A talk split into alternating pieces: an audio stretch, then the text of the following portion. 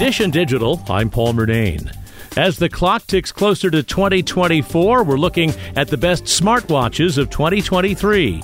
Tom's Guide Global Editor-in-Chief Mark Spoonhour says the Apple Watch Series nine is their pick for best smartwatch overall. It has a faster processor than before, which is good just in terms of opening apps and also being able to do stuff like on-device commands through Siri with less of a wait. It doesn't go up to the cloud now. Everything is processed on-device, so there's less latency there. C NET's Lexi Saviti says the top pick for Android users is Samsung's Galaxy Watch six. It really tries to do a little bit better by having a really bright screen, as well as changing up the band switch system. So sometimes if you're trying to change your smartwatch band on the older Galaxy watches, they were a little bit fiddly. It also has better battery life.